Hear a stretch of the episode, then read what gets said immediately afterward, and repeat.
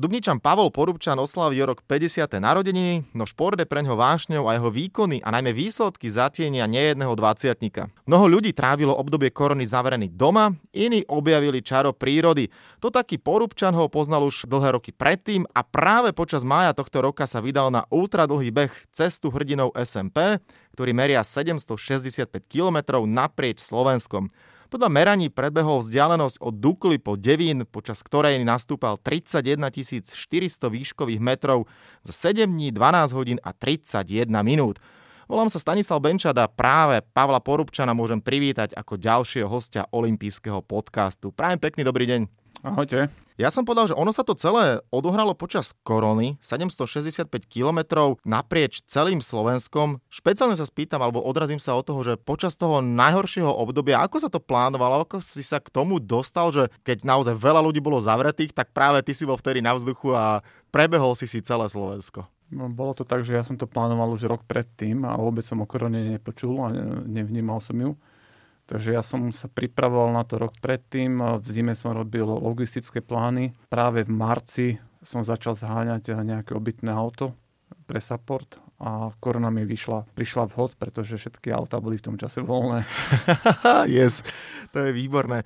Nebolo tam nič, čo mohlo ohroziť tvoje plány? Predsa len eh, to obdobie bolo také obdobie neistoty. Na druhej strane, ako som povedal, bol si vonku, takže to bolo predsa len o niečom inom?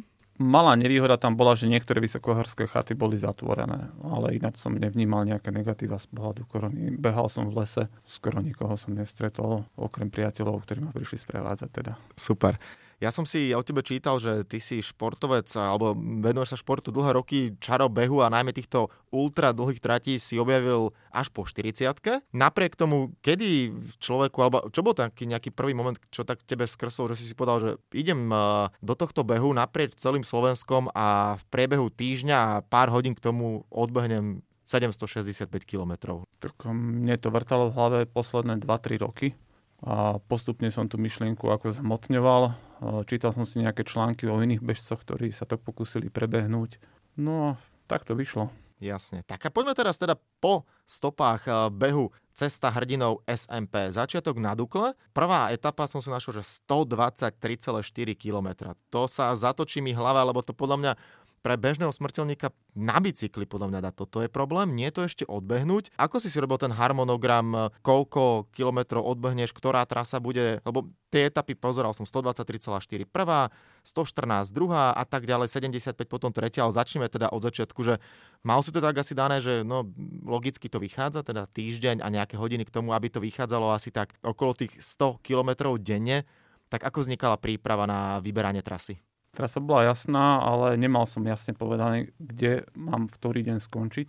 Vedel som, že mám začať čo najskôr a budem bežať, dokedy budem vládať, až kým nebude úplne tma. To, kde prespím a kde skončím daný deň, eh, záviselo od toho, ako práve v tom čase okolo 10. večer eh, vyšla nejaká prestávka, kde sa dalo dostať autom, kde by som mohol prespať. Takže eh, ja som sa stretával s nejakým supportným autom, ktoré, s ktorým som sa to raz za 15-20 kilometrov a keď bol 7 hodín večer, tak sme sa dohodli, no skúsim dobehnúť ešte do tohto sedla. Tam auto čakalo a tam sme prespali. Supportné auto a to bolo všetko? Celý podporný tým? No, môj podporný tým bol môj otec a mali sme prenajaté obytné auto, čož bol totálny luxus. No a postupne teda sa ku mne pridávali aj nejakí známi a priatelia a bolo to veľmi príjemné, ale teda Rátal som iba s otcom. OK, to mi tak pripomína scénu akoby z Foresta Gampa, nie? Že keď sa išiel Forest preberú cez celú Ameriku. No, ja som na začiatku vôbec netušil, ako to dopadne. Povedal som o tejto akcii len niekoľkým známym. No a postupne na tom Facebooku, ktorý som vlastne počas behu ani nevidel, lebo som nemal kedy, vznikal taký hype a začali sa ku mne postupne pridávať ľudia, ktorých som vôbec nepoznal, tak bolo to veľmi príjemné, keď bežíš v lese niekde pri Čergove a zrazu tam vidíš nejakých ľudí, ktorí ťa čakajú, dajú ti nejaký darček, ponúknú ťa do, domácou bábovkou alebo domácim chlebom a bežia s tebou aspoň kusok. Ja, že povieš iba domácou a bodka, ale to by asi nebolo najlepšie počas behu si dať panáka. boli, boli situácie, kde som bežal a bolo okolo mňa 90 ľudí, tak to bolo úplne super. Takže wow. To, čo som sa obával, že nejaká veľká samota a ťažké boje s mojim osobným vlastným vnútrom a prekonávanie sa, tak uh, prakticky som bežal sám možno 30% tráte. Mm-hmm. bolo s ľuďmi. Super. Koľko vydržali mimochodom s tebou tak bežať? Lebo asi tých 100 alebo ani 50 kilometrov asi nikto nedal. Mal som tam takých priateľov, čo bežali so mnou aj 3 dní, ale striedali sa. Čiže nejaký úsek bežali od jedného supportného bodu po druhý so mnou, potom si dali prestávku a zase bežali ďalší mm-hmm. úsek. Mal som teda dvoch ľudí, ktorí so mnou asi 2 dní alebo 3 dní odbehli. Kedy si musel mať budíček, aby si vedel, že keď chcem odbehnúť tých 100 kilometrov, tak asi treba začať o 4. o 5. ráno alebo s východom slnka? Áno, snažil som sa tak, aby som vyrážal s východom slnka. Čiže zobudil som sa ešte za tmy, Rýchlo som sa na, prezliekol, najedol, trvala tá rána príprava nejakých 40 minút a vyrážal som zvyčajne pri svitaní. Ako vyzerá tá ranná príprava v zmysle raňajky, aby si to telo, aby si telu dodal energiu, ale zasa na druhej strane asi, aby si ho veľmi nezaťažil, aby po nejakých 10 kilometroch neprišli nejaké žalúdočné záležitosti alebo niečo horšie, možno že ťažké nohy a povieš si hups? A nie, ja som mal tendenciu, že je stále a veľa a v kuse.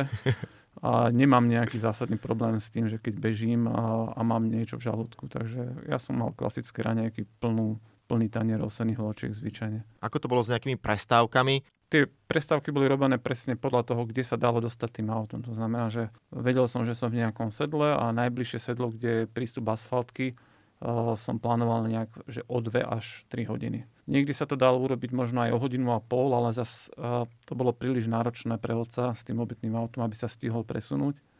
Takže zvyčajne som sa snažil každé 2 až 3 hodiny prísť k autu, kde som si dal buď iba som doplnil nejaký jeden chlieb, som si zobral alebo žemu a išiel som ďalej a doplnil som vodu a niektoré prestavky boli väčšie, že som si dal nejaké cestoviny, ktoré mi otec zatiaľ pripravil alebo polievku. Koľko párov topánok si mal pripravených pred začiatkom? Mal som pripravené 4 páry topánok, ktoré som chcel striedať a nakoniec som skoro vôbec nestriedal topánky. Mal som väčšinou jedny. Wow, No pekne, pekne. Ale tie som potom samozrejme úplne rozmlátil a vyhodil. si ich vyhodil, aby som si ich odložil. V týchto topákach som prebehol celé Slovensko. Alebo dal do dražby. No tak tých etap celkovo teda bolo 8 až po tú poslednú nahrad Devín. Telo celý čas e, bolo dobre nastavené, držalo, alebo kedy možno prichádzali nejaké krízy, lebo asi sa dá očakávať, že počas takéhoto niečoho príde aj kríza telo mi práve že nedržalo a mal som eh, dosť veľké zdravotné problémy, ktoré som prekonával. Energeticky som bol na tom v pohode, vládal som bežať, ale na tretí deň som začal cítiť problémy s šlachami nad členkom. Najprv na ľavej nohe, tým, že som vlastne neustále krýval, tak sa preniesla záťaž potom na preťaženú pravú nohu, tak potom vznikol problém na pravej a neskôr ešte nejaký úpln pri kolene.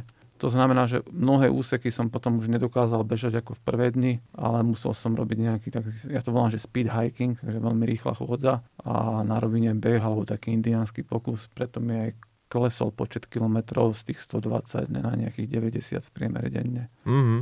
Môj cieľ bol zabehnúť to pod 7 dní a to sa nepodarilo. Dal som to za teraz za 7 dní a 12 hodín. No. Áno. Ísť po našom krásnom Slovensku, väčšina trasy cez lesy, cez hory, Aký to bol zážitok aj z tohto hľadiska a to je prvá časť otázky, druhá sa dostaneme k tomu, čo všetko si z fauny stretol, pretože určite tam muselo byť veľa zvierat, ale najmä najskôr tú prvú časť, ako si si to vlastne užíval vidieť eh, krásy Slovenska od rána do večera, východ slnka, možno neviem, kde bol najkrajší. Keď mám povedať pravdu, tak tým, že som išiel na rýchlosť, tak moc som nemal čas si to užívať. okay. no, akože väčšinu trate som mal už prebehnutú, poznal som ju. Akože je to super bežať v tom teréne, ale keď idete na čas, tak nemáte moc priestor na to, aby si sa zastavil a kochal a vyvalil sa do trávy a užíval si krásny výhľad. Takže neustále som bol nejak, pod nejakým tlakom, že musím ísť, musím ísť a mohol som sa tak kochať akurát za jazdy, ale najkrajší východ slnka bol teda keď sme vyrážali z Andrejcovej v Nízkych Tatrách a začalo vychádzať slnko, tak to bolo parádne. Mm-hmm. No a teraz poďme na to, čo všetko, koho každého si počas tvojho behu stretol, nemyslím kamarátov a známych alebo aj neznámych ľudí, ale určite množstvo zvierat eh, si musel vidieť počas toho, keďže hovorím, beží sa cez lesy. Vysokú akože srny, jelene a lane a podobné, ak nebudem rátať, to som stretol veľakrát za deň. Asi dve alebo tri stretnutia boli s diviakmi, ale tie boli vždy vo veľkej vzdialenosti a odbehli. Prvýraz v živote som stretol tetrova, alebo vyplašil tetrova, to bol nádherný pocit. Je to naozaj obrovský vták a keď vyletel z uh, takého čučory niska uh, 4 metre odo mňa, tak bol to celkom akože adrealín. No a raz pred kopcom Vyšegrad sme videli medvede na chodníku, tak tam som, tam mi trošku aj lepilo tak sme začali spievať, kričať, tlieskať a potom odišli z cesty. Boli teda v pomerne veľké vzdialenosti, že bolo to také, a... že celku safe? Bolo to tak, že bolo šero, už sa stmievalo a zrazu sme na polnej ceste pred nami asi vo vzdialenosti nejakých 80 metrov zbadali nejaký veľký predmet. Uh-huh. Začali sme sa na to pozerať, že čo to je a zrazu ten predmet sa z jedného kusu zmenil na dva veľké a dva malé. vtedy nám došlo, že je to vlastne medvedia rodinka, ktorá išla priamo po ceste a boli v zákryte. Tak keď sme to zbadali, tak sme začali kričať, len že boli dosť vzdialené, tých 80 metrov nepočuli nás, tak potom sme pridali na hlasitosti a okamžite sme videli, že keď nás začuli a zbadali, tak veľmi zrýchlili a skočili bokom od cesty. Takže potom bolo nepríjemné cestu, cestu, cestu miesto prejsť, lebo sme sa obzerali, či nie sú niekde skryté, ale oni už boli preč. Jasne. Aký to bol pocit, dajme tomu, že už preto predposlednou a možno pred začiatkom poslednej etapy, že na jednej strane vieš, že väčšinu už máš za sebou, telo je síce doničené neuveriteľne, ale keď už vidíš to pomyselné svetelko na konci tunela, že ten hrad Devín, koniec eh, tohto úžasného dobrodružstva, aký to bol pocit možno pred začiatkom tej poslednej etapy, 80,7 km Brezinky až hrad Devín? No pocit bol výborný v tom, že vedel som, že nech sa deje, čo sa deje, nech aj prší celý deň a nech ma bolia hociaké nohy, že už sa tam doplazím a už to dám. Na začiatku som mal taký pocit, že ak to vybuchne na druhý deň alebo na tretí z nejakých zdravotných problémov, tak, tak bolo by mi hlúpe, že ako otec venoval veľa času, prenali sme auto, zdali sme mnoho energie do logistiky a ono by to vybuchlo. Na záver, keď už som vedel, že, že to dojdeme, by som mal prísť štvornožky, tak to bola celkom dobrá taká satisfakcia. A zároveň som nechcel sklamať tých ľudí, ktorí so mnou bežali a ma podporovali, tak oni ma vlastne poháňali dopredu. V akom stave potom teda, keď si dobehol už do Bratislavy na Devín, bolo tvoje telo, predpokladám, že možno si hneď na druhý deň išla aj na nejakú lekárskú prehliadku, lebo asi to nie je len tak uh, prísť domov, vyložiť nohy na gauč a povedať si, OK, mám za sebou 765 km a teraz čo, týždeň pauzy, tak možno ako to aj z toho zdravotníckého, zdravotného hľadiska vyzeralo? No ja som začal mať potom v druhej polovici tej akcie problémy, ktoré som si najskôr neuvedomoval. Začal som opúchať, len mi niektorí priatelia povedali, že mám nejaké väčšie brucho ako zvyčajne potom som to už videl aj v zrkadle, aj na tvári. No a vlastne, keď som dobehol na Devín, tak som bol namiesto toho, že som mal byť o 3-4 kg ľahší, tak som bol o 3-4 kg ťažší. Čiže som sa začal zavodňovať a mal som nejaké problémy s odstraňovaním vody z organizmu, tak následne som išiel potom na nejakú lekárskú prehliadku, na rozbor krvi a o týždeň som ju zopakoval, ale keď som videl teda, že stav krvi sa zlepšuje a ja som postupne odpuchol, tak po nejakých troch týždňoch som sa dostal do štandardu a už behám zase pravidelne. Ja chápem tu nejakú vášeň prebeh a určite to musí byť úžasná záležitosť takto si prebehnúť celé Slovensko. Na druhej strane, aj na základe tohto, čo hovoríš, ale stretol si sa v svojom okolí možno aj s názormi, že si normálny, však vlastne sa ničíš, čo ty vieš, že ti pomaly či ťa nešláhne niekde, lebo je to, čo si budeme hovoriť, tieto ultrabehy, je to dosť extrém. Ja som to nejak nevnímal, že sa ničím, akože vnímal som, že mám problémy so šlachou, mal som svoj cieľ a išiel som za ním, akože neviem, či to je otázka ega alebo nejakého čo je v tom tele, že sa nezdá človek a ide ďalej a ďalej. A hovorím, že mňa extrémne pozbudzovalo to, že sa ku mne pridávali ľudia a bolo by mi hlúpe to teraz vzdať. Pritom viem, že oni niektorí cestovali pol Slovenska len preto, aby so mnou bežali 20 kilometrov. Mm-hmm. Ono sa hovorí, že pri behu ideálne človek vyčistí hlavu a to stačí niekedy 5 kilometrov si odbehnúť e, tu niekde na Hrádzi alebo e, v lesoch nad Bratislavou ako si si ty vyčistil hlavu, alebo čo všetko človek nájde počas viac ako 700 kilometrov? Tým, že so mňou bežali ľudia, tak uh, ja som sa vždy s nimi rozprával, alebo oni so mňou. Aha, OK. A veľmi zaujímavé bolo, že vlastne keď som bežal s niekým, kto bol fyzioterapeut, tak som sa 3 hodiny 4 bavil o ľudskom tele a o tých problémoch. Potom som bežal s niekým, kto ovládal čínsku medicínu, tak som sa bavil 5 hodín o čínskej medicíne. Potom som bežal s masérom, tak som sa bavil o masírovaní, ale pre mňa to bol niečo ako rýchlo kurz z rôznych oblastí e, sveta. Takže na konci som bol obohatený nielen emočne z behu, ale aj vedomosťami od tých ľudí. Pretože keď človek beží s niekým 5-6 hodín, a, a rozprávaš sa, tak niečo do seba dostaneš. A to sa aj bez problémov dalo? Že ja viem, že to tempo ste určite nemali extrémne rýchlo, ale aj tak počas 5 hodín ešte teda bežať, zvládať to a rozprávať sa, to je asi celku tiež výkon. Tam si treba uvedomiť, že to není beh ako keď človek beží desiatku alebo polmaratón. To je beh o mnoho pomalšom tempe, je to skôr, by som povedal, klus s tým, že strome kopce sa ide speed hiking a dole kopcom sa beží a v tomto tempe sa dá v pohode rozprávať. Je to aerobný režim a stíhate rozprávať. Aha, jasne. Čo teraz ďalej? Aké sú ďalšie výzvy, keď si si takto zabehol celé Slovensko? Podal si, že chcel sa to dať pod 7 dní, tak je to druhá výzva, dať to možno na 50 Áno, už týždeň po akcii som rozmýšľal, že či by som to nemali zopakovať a urobiť reparát, lebo cítil som, že mal som naviac. Na budúci rok, eh, ak sa nič nestane, tak ja som bol vlastne aj tento rok vybratý na nejaké Lavaredo Ultra Trail a pretek CCC, eh, čo je zo série UTMB. Takže na budúci rok budem mať dva vrcholy sezóny a to je koncom júna Lavaredo v Dolomitoch a CCC v Šamony. V prípade, že korona jeden z tých pretekov zruší, tak možno budem dávať reparát na SMPčku. Koľko vlastne takto možno na Slovensku je vás e, ultra maratóncov, ultra bežcov? Ja by som povedal, že 100 až 200 ľudí beha tie vzdialenosti okolo, 5, okolo tých 50 kilometrov a tie stovky tiež sa nájde. Podľa mňa isto 100 ľudí, ktorí pravidelne chodia a nie, že to len raz vyskúšajú a nechajú tak. Tak, super, no, tak som aj ja opäť obohatený o veľmi zaujímavé informácie a ah, niekedy tých mojich 10-12 km, keď si odbehnem, vyznie veľmi smiešne oproti tomuto, ale ty si to zabehol, keď si mal 49, takže ešte mám pred sebou dostatok času, aby som sa natrénoval. Poďme ale postúpiť ďalej v olympijskom podcaste, pretože k nemu patria aj dve tradičné rubriky, ktoré neminú ani teba. Prvá je spojená s jedlom. Aké máš obľúbené raňajky, bez čoho si nevieš predstaviť začiatok dňa, možno ak nejaký aj raňajší rituál? Tak na raňajky jedávam väčšinou kaše. A teda buď sú to osenné, alebo jedávam pšeno, a to pšeno mám radšej. Mm-hmm. No a na záver každého olympijského podcastu, ale aj podcastu Talksport, ktorý vám prináša Slovenský olympijský a športový výbor, mám pre svojho hostia vždy pripravený kvíz, tri otázky, ktoré neminú ani teba. No rozprávali sme sa o behu, a také ja som sa trošku pozrel na nejaké historické záležitosti. Najdlhší beh, ktorý sa beha pod 5 olympijskými kruhmi je maratón.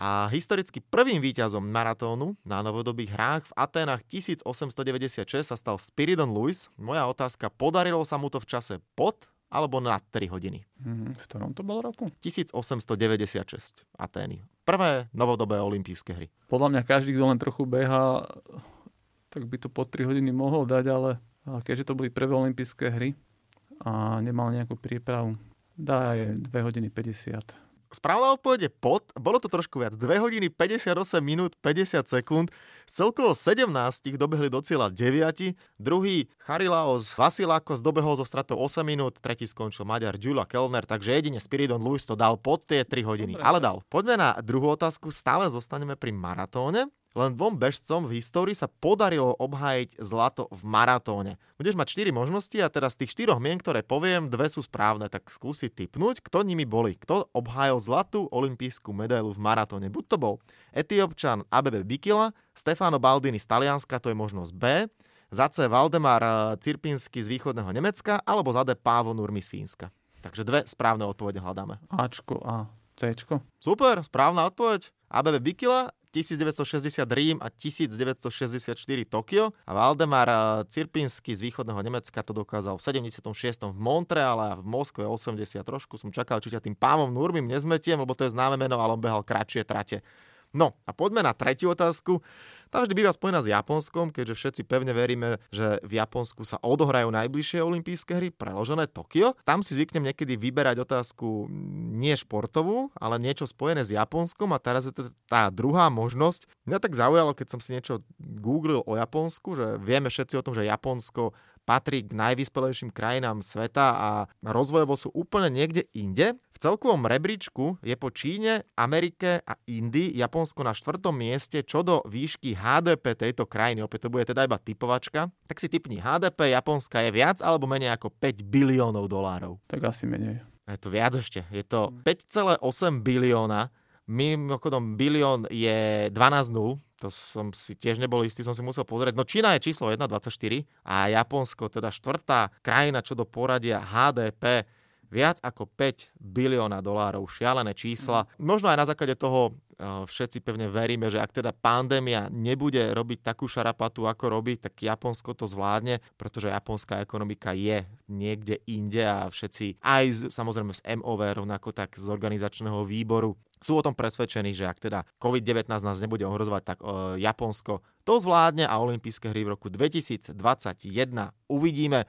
Rovnako tak, ako môžem konštatovať, že Pavol Porubčan zvládol cestu hrdinou SMP viac ako 700 km, 765 km naprieč Slovenskom si zabehol za úctyhodných 7 dní, 12 hodín, 31 minút, aj keď teda chcel si to dať pod 7 eh, dní, ale aj tak je to úžasný výkon. Som veľmi rád, že sme sa mohli porozprávať o tvojom ultra zážitku v ďalšom dieli olympijského podcastu. Prajem ešte všetko dobré a do ďalších dní, mesiacov, rokov, nech ti to beha a nech máš čo najväčší zážitok z každého športu, špeciálne teraz behania najmä. No, ďakujem veľmi pekne a zdravím aj ja poslucháčov a nech im to beha, ak behajú alebo športuje.